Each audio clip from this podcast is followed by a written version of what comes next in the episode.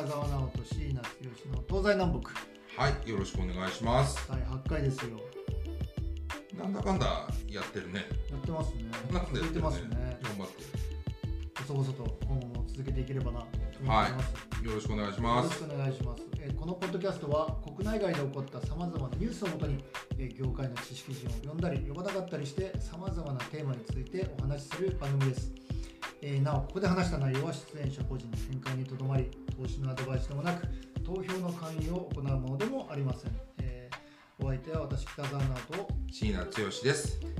ろしくお願いします。お願いしますということで、えー、2023年の暮れなんですけれども今ね、はい、12月ですね。12月になってきましたが、ちょっとね、前のニュース、10月のニュースをピックアップしてみました。はい、えー日本経済新聞、所得税減税、効果や根拠に疑問符、インフレ助長も懸念。これあの2023年10月21日の記事ですけれども、えー、と岸田首相が指示したあの所得税の減税をめぐってですね、えーまあ、いわゆる政府、自民党の与党内、自民党の与党内でも、これ、本当にうまくいくの、いかないの？なんていう話がまあ出ていますということで、でこの話で今でも結構続いてはありますという、この増税、減税みたいな、そんな話そうですね。まあ、ついこの間まで予算、まあ、予算委員会やってたし、それ、で予算委員会の中で、なんかその補正予算の議論でう、んえーやっぱりだから減税とはみたいな効果あるんですかとか、どうせ増税するんでしょとかみたい出てましたと。な、うん、議論はあったように思います。ですね。ということで年末といえばあの働いている多くの方々がこれやらなければいけない年末調整。はい、若干飛んでますけど、はい。この年末調整っていうのが一体何ですかというところで、まあ、あの税金と結構絡んでくるような話もあるかなと思うので今回はですねこの年末調整とか、まあ、年末調整は源泉徴収に絡んでるみたいなこれまたちょっとよくわからない言葉がどんどん出てきてるんですけども意外とこれ、えっとまあ、実は私も恥ずかしながらそんな感じだったと社会人の時に思うんですけどもなんかこう年末に仕事忙しくてやってる時にあそろそろ年末調整だからねって言ってなんか書類が届いてきてへえ何しよう何しようみたいな感じでわたわたしてで大体なんかこう経理の人とかに怒られながら「あーちょっと間に合いませんでしたすいません」なんつって書類を出すみたいな覚えがあるんですが、えー一体この年末調整が何なのか、えーそこで我々はどんなお金を支払っているのかというそんな話を、えー掘り下げてみたいと思っております。はい。いやでもあれだよね。だからあなたはそれでも会社にお勤めだった時代がそれなりに期間あるので、ございますございます。年末調整の話が多分フレンドリーですよね。フレンドリー。僕はだから個人事業主だった時期が多分働き始めてはるかに長いので、なるほどね。年末調整なることをしたことが多分ほとんどない。ほとんどない。本当にあの毎度確定申告してます。ほぼ毎度です。あの経理の人に追いかけられることもなく、なくそうだからという意味で言うとだから年末調整っていうのはかあの個人事業主とかうんあの企業経営者とか、あんまりそんなにフレンドリーなるほどね。な、あんまり聞き覚えないと。むしろだから、うんなんていうんですかあのサラリーマンというかいや会お会社にお勤めの方が、あのフレンドリーなものですよね。フレンドリー。フレンドリーなフレンドリーなもんですね。まあ、うん。あの年末調整の定義はですね、国税庁で、ホームページ、ウェブサイトであるので、えー読んでみますと、年末調整とは、源泉徴収された税額の年間の合計額と、年税額を年税額を一致させる生産の手続きです。なんじゃないこれ。え年末調整の対象となっているのは、原則として勤務先に扶養控除等申告書を提出している人ですが、給与の収入金額が2000万円を超えるなかなかのもんですね。人など一定の人は年末調整の対象とはなりません。ということで、まあ、勤務先と言ってるのでおそらくまあその勤め人、まあはい勤め人ね。ほとんどのあの働いてる方は勤め人だと思うんですけどもそういった方が対象になってますというんですけれども、えーなのでなんかイメージをしているのが、えー源泉徴収っていうのはもともとされてますと。お給料毎月もらってる時に源泉徴収っていうのがされてますとでされるものの合計額と実際の税金の金額みたいなのをなんかこう帳尻合わせるみたいなそういうことなのかなというふうには思ってるんそういうことですお素晴らしいそもそもそうです源泉徴収って何すかえていうところーとだからその何源泉徴収って怖くないに日本でお仕事をして所得を得ている人は所得税を払う必要があります所得税ね。所得がある、まあ、今そのいろんな例外はあるので、うんうんうん。あのとりあえずちょっと一般論として抽象的な話と、まあ、所得税を払います払います。で所得税を払うにあたって会社にお勤めの人は会社が代わりに国の代わりにうん。国の代わりに、えー、と払うべき税金の予定額に相当するものを勝手に抜いて勝手に納税してくれますみたいな勝手に抜勝手に抜かれるのね。勝手ね。に抜かれる。なるほどなるほど。みたいなイメージで大きく外れないですよね。なるほどね。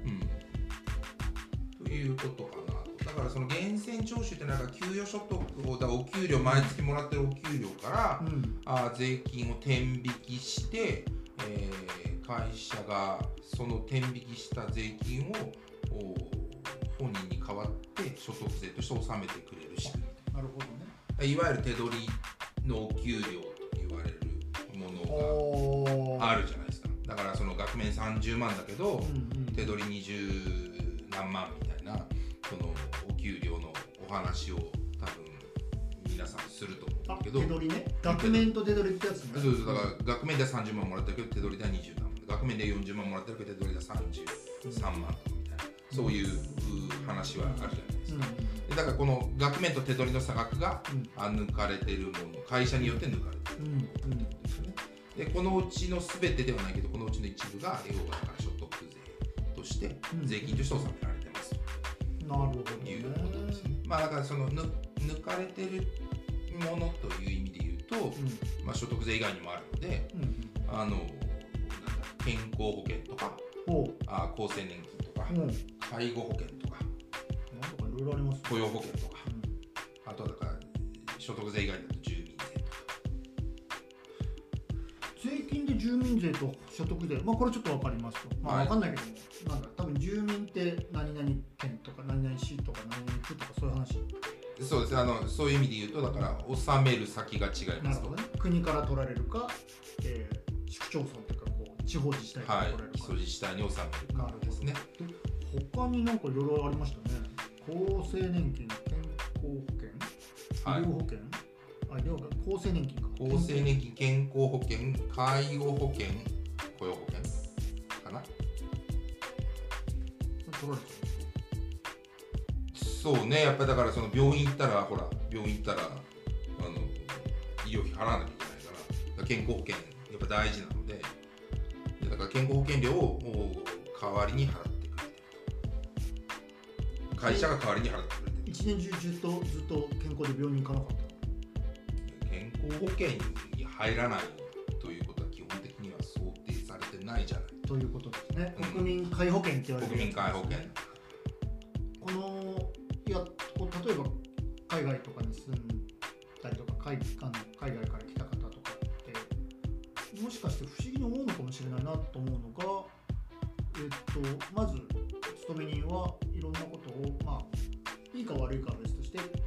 会社がそもそも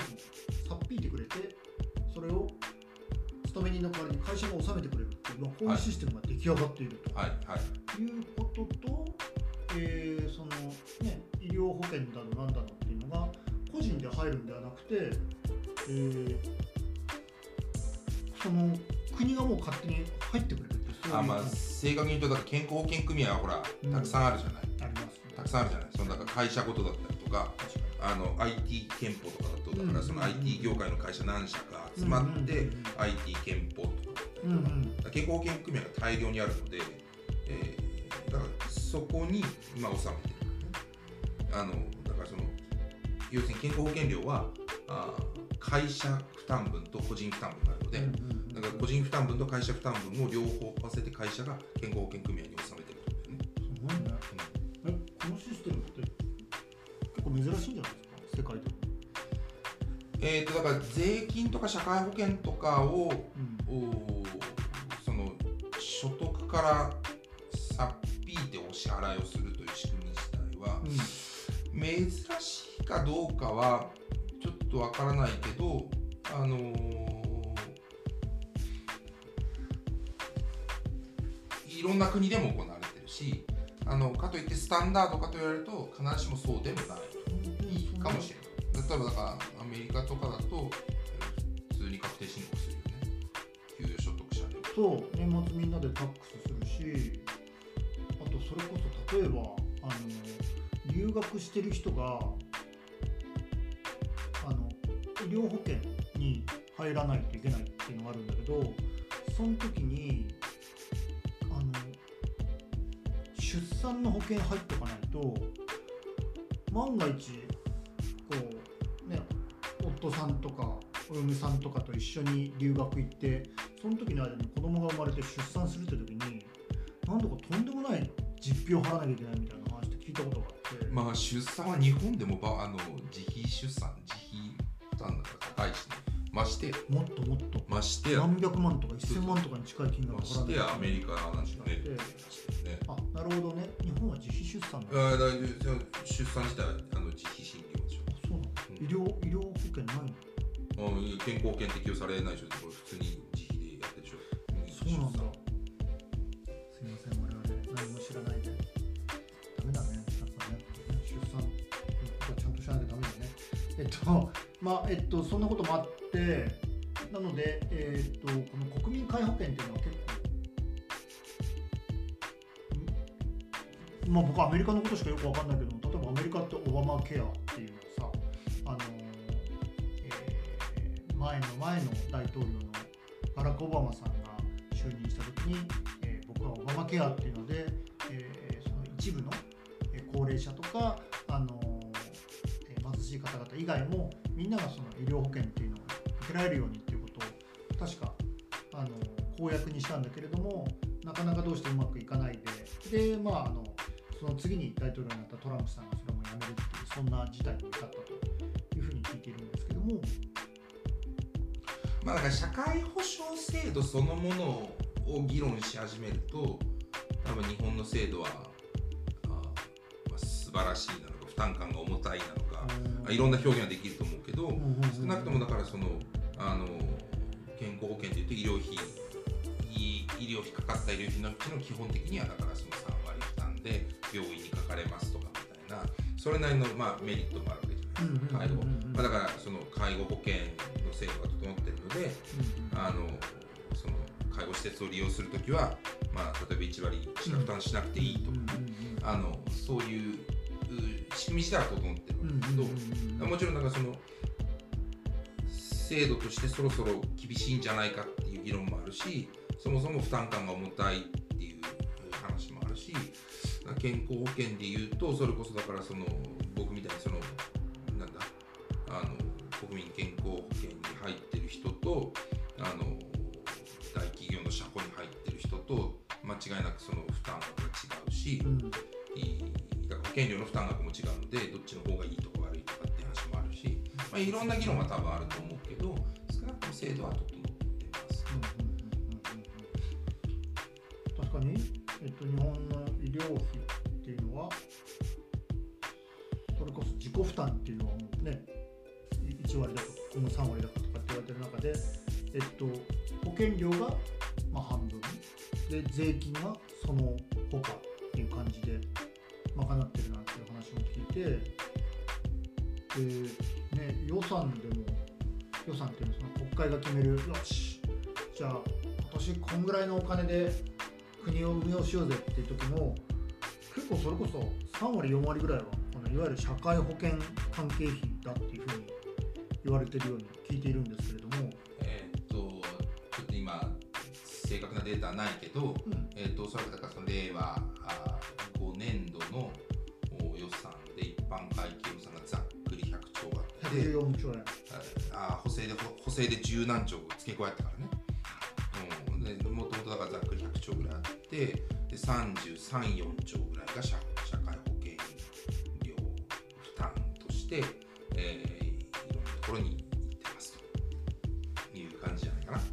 3割ぐらいは。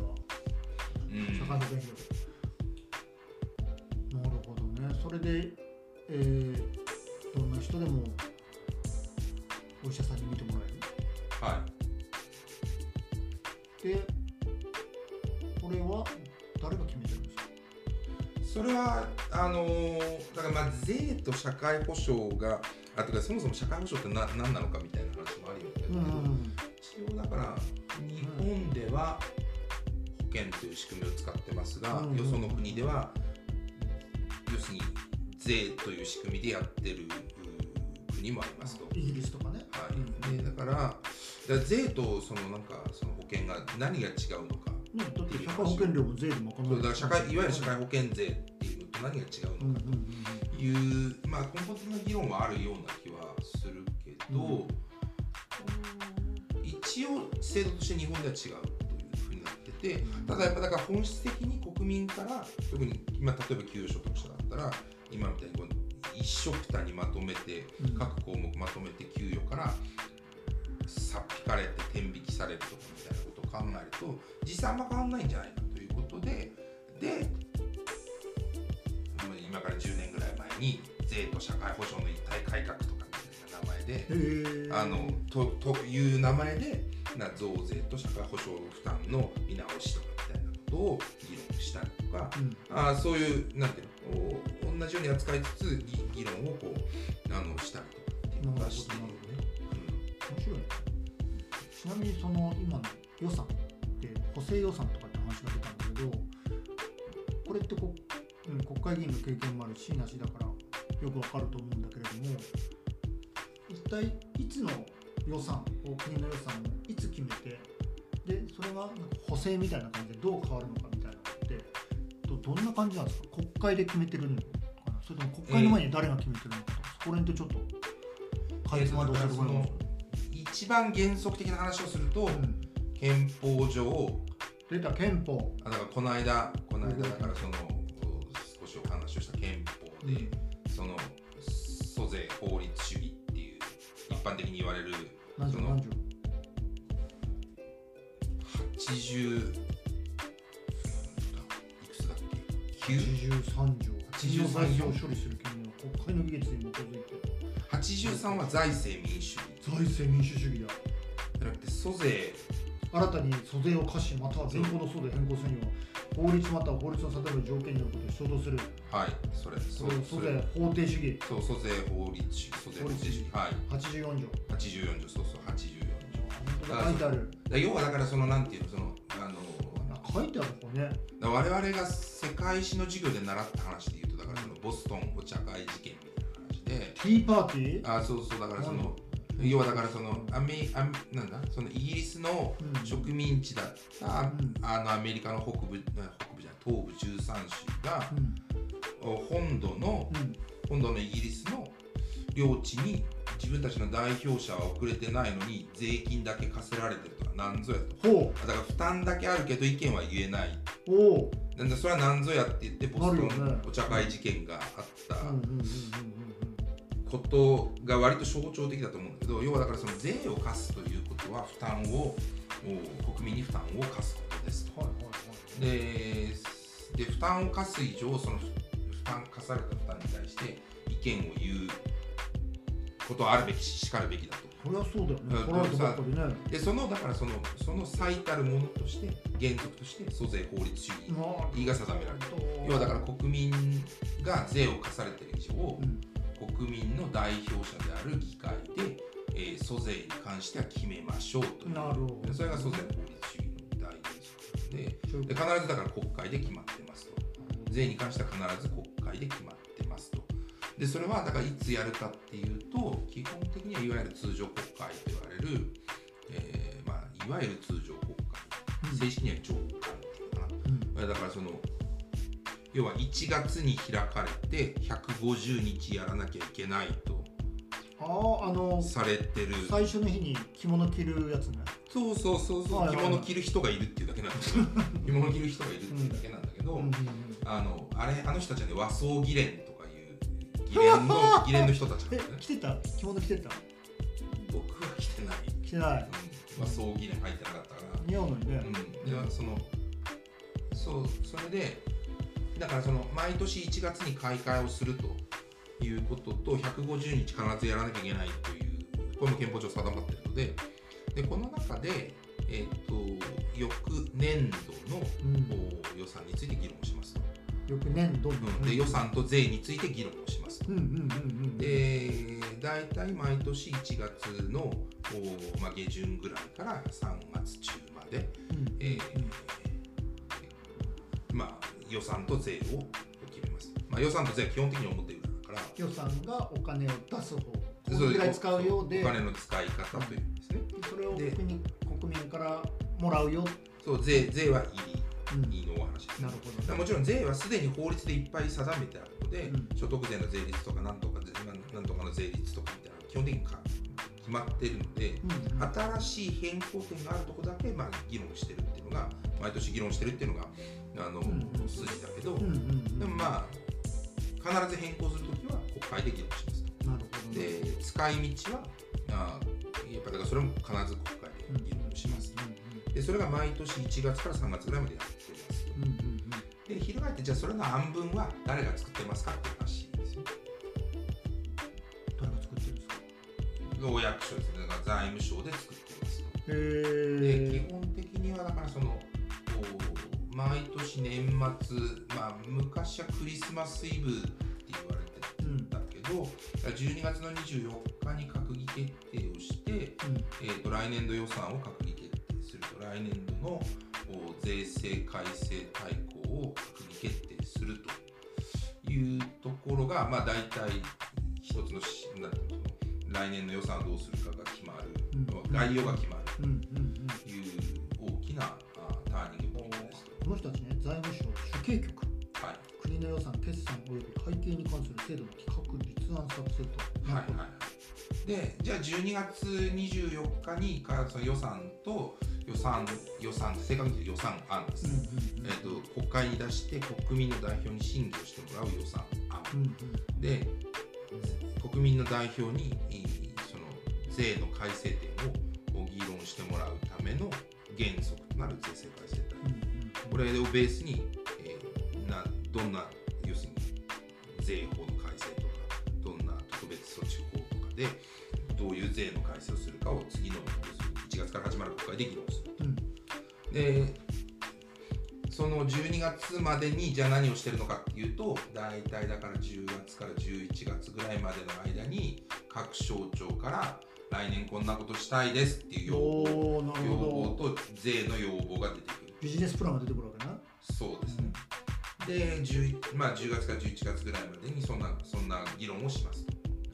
正確に言うと、そうか。いや出てくるのは8月で、要望が出てくるのは8月で、で11月ぐらいまでに、まあ、各省それぞれと財務省とやり取りをし、おう。でさらにまあ11月から12月ぐらいなので、自民党とか、まあ、公明党とか、与党の中で議論をしたりとかして、最終的な案文がいわゆるだから8月のニュースを見てると,、えー、と国会閉まってるけど各省からいわゆる概算要求と呼ばれる来年こんなことしたいですっていう要望がそれぞれ出てる。うん。で出てるんだっていうのがニュースの見方としては、ね、8月ぐらいにそんな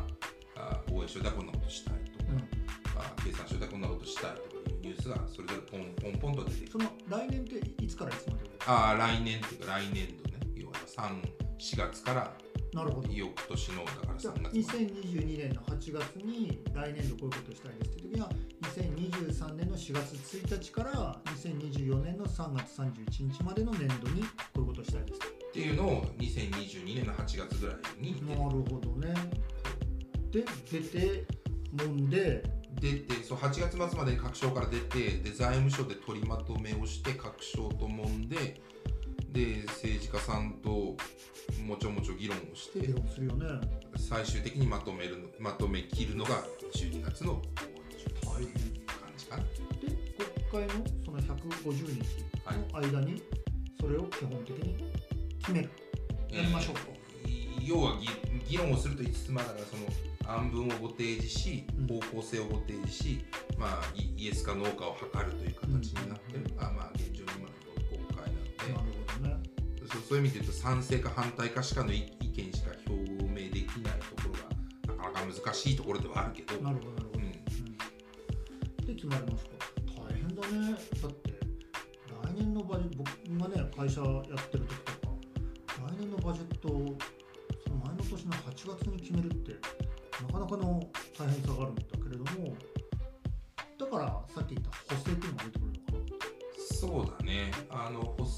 正予算っていうのはな一応これもだからその補正予算をそもそも決めていいかどうかとかいうのもうんうん法律上一応決まっていて、うんうんなんだっけ？緊要性の要件ってよく言うけど特に緊急に必要なあーそのよもので、えー本予算を決めた時にはあー予定してなかったような出費が必要な時うんうんうんうん。に、えーするというのが財政法何条だっけ？財政法何条辺の法律に基づいて要はだから補正予算を決めるうことができる場面っていうのがいくつか要件があって設定されてるんだけど実際はだから緊要性とかうん言われてもいや今必要ですって言われたらまあ金融世帯緊急の緊急に必要ななるほどってことでいいね。緊要性の要件とか言われても、まあ、実際今必要なんだからって言われるとまあそうですねで終わっちゃうことがあって、うん。一応だからその補正予算の審議の中当に緊急に必要なんですかと。うんうん。来年の予算でやるべきなんじゃないですかっていう意見はちょいちょい出てくる、なるほどね。だけど実際だからそのコロナの時とか東日本大震災の時とかみたいなのも分かるけどえーその予算設計した時にはその地震は起きてなかったので、ね。あのそれは突然だからそのうんうん。あの東北一面あの津波で流されてしまっていろんな方が亡くなるとかで家が突然こんなになくなるとか、ね、想定して予算を組んでないので。やっぱだからそれは補正予算組む必要があるしでコロナで突然だからそのおいきなり会社に行かなくていいですと。でだからビジネスできませんで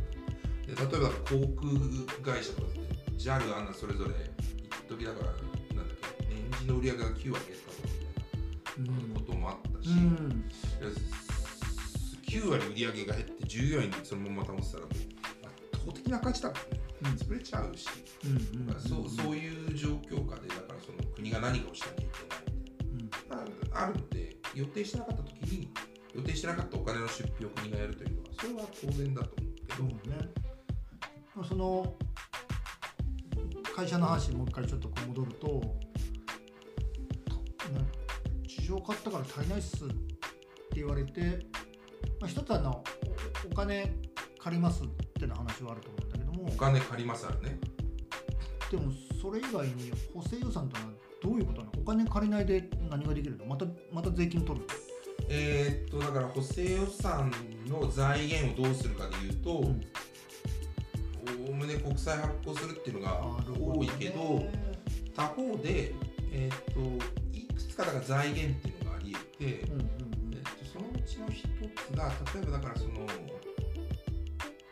今円安だからなかなかないと思うんだけどや例えばだからそのえっと特別会計に入れてたお金をお組み戻しするとか。予備費じゃなくて、あじゃなくて。うんうん。あ要はだから例えばだから外為特会に今年いくら入れる予定だったといった補正予算あ本予算を組んで。やりくりするんだ。あだから本予算で今年はいくら本、あの外為特会にお金を入れる予定でした。うん。だけどあの円円ドルレートが本当に外為特会で使わなきゃいけないこの何ドルに相当するあの円うん。だから外為特会に入れようとしてたこのおうん。金があそんなに必要なくなったかもしれないねみたいな感じで、えーそのだからあだからこの分浮いたからこれを補正予算の財源にみたいなやり方とかもあったりはする。なるほどだからそうそういうことはあったりするしだから特別会計からあんまないけど。あるし、はいはいだからもちろんなんかその大きな借金というかかその国債発行をしてお金を生み出すというの、もまあ補正予算の大体基本的なスタンスだけど、難しいねなんかそんなことでも国民一人一人分かんないよね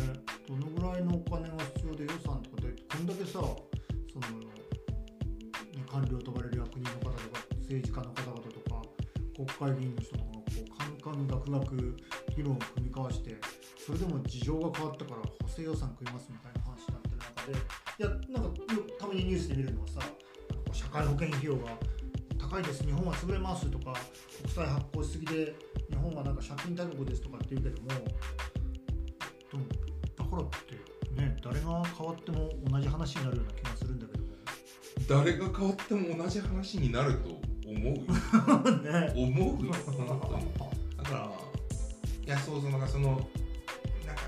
別に誰かを批判したわけじゃないのでそのなんかディスったりしたくはないんだけど、要はだからその年金が破綻しそうですなんとかとかって批判するのとかって、例えばその人が政権についても向き合う現実は一緒なので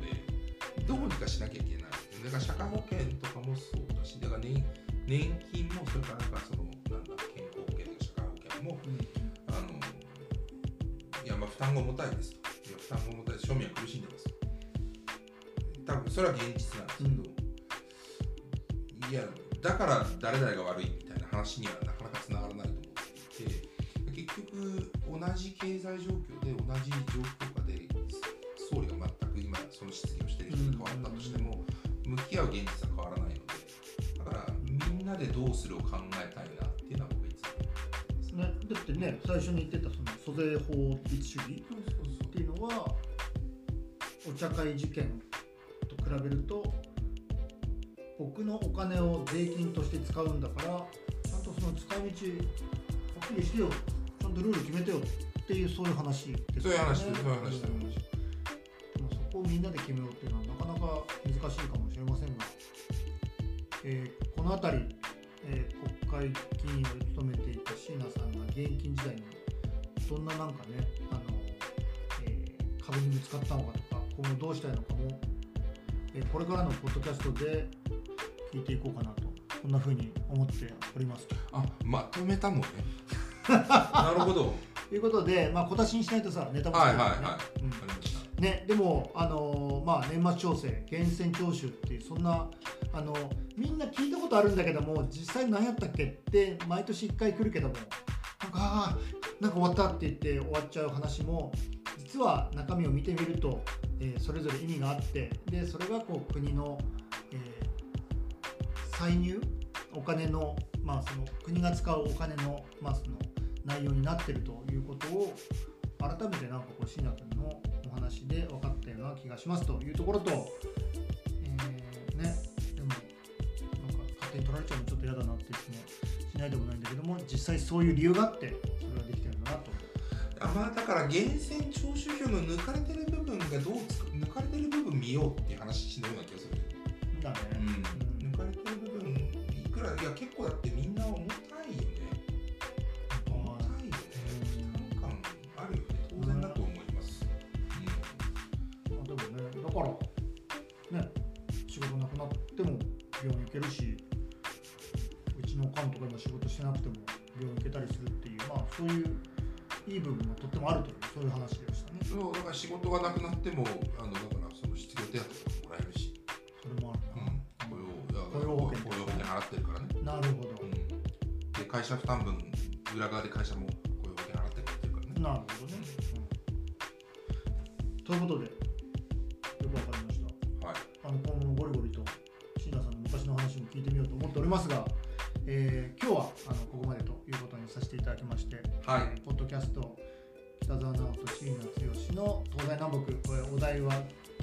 源泉徴収ということでございましたがいかがでしたでしょうか、えーはい。また次回よろしくお願いします、はい。よろしくお願いします。どうも